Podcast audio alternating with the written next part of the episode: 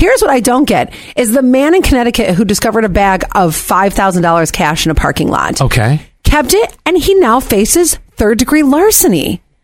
Why? Mhm. Three months later. Three months later, they figured out. So basically, it was this this bag of money that was dropped in the parking lot. And after they're doing the investigation, they've realized, okay, it was this guy. I assume they looked at like the cameras and stuff like that. Oh, suddenly Walmart has working cameras for the parking lot? Right, Right. exactly, exactly. And they found out that this guy had the money and charged him with the larceny, which is a felony. I don't know if you know that or not. I, I, I, you know, fortunately hadn't hap- had that happen yet. up to five years in prison and also fines on top of that. This guy insists he didn't intend to commit a crime. He just, hey, uh, this is a crock of baloney. That's what he says. This is a crock of baloney. I found money.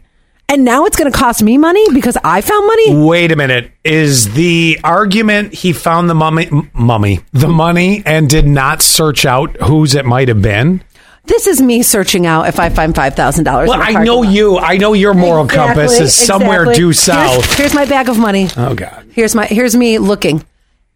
Did anybody lose $5,000? nope. Okay, great.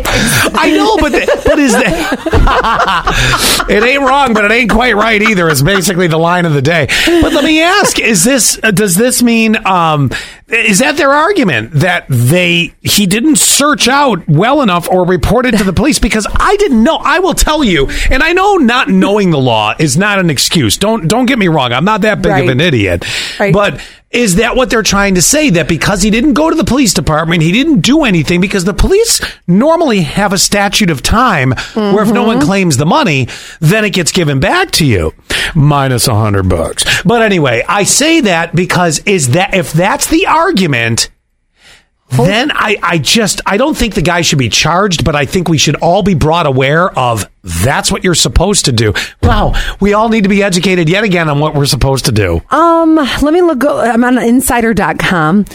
And they say detectives conducted multiple interviews, obtained search warrants, reviewed surveillance footage. So how they all get involved um, if he didn't take it to the police department? That's the part that really bothers me. And here's the other thing too. The guy says, I've never had a criminal record in my whole life. It's not like I intended to commit a crime. but clearly, he picked up the bag and did not search out the proper owner or take it to the police department. He That- did. I- Is there anybody who not right. owns this thousand dollars?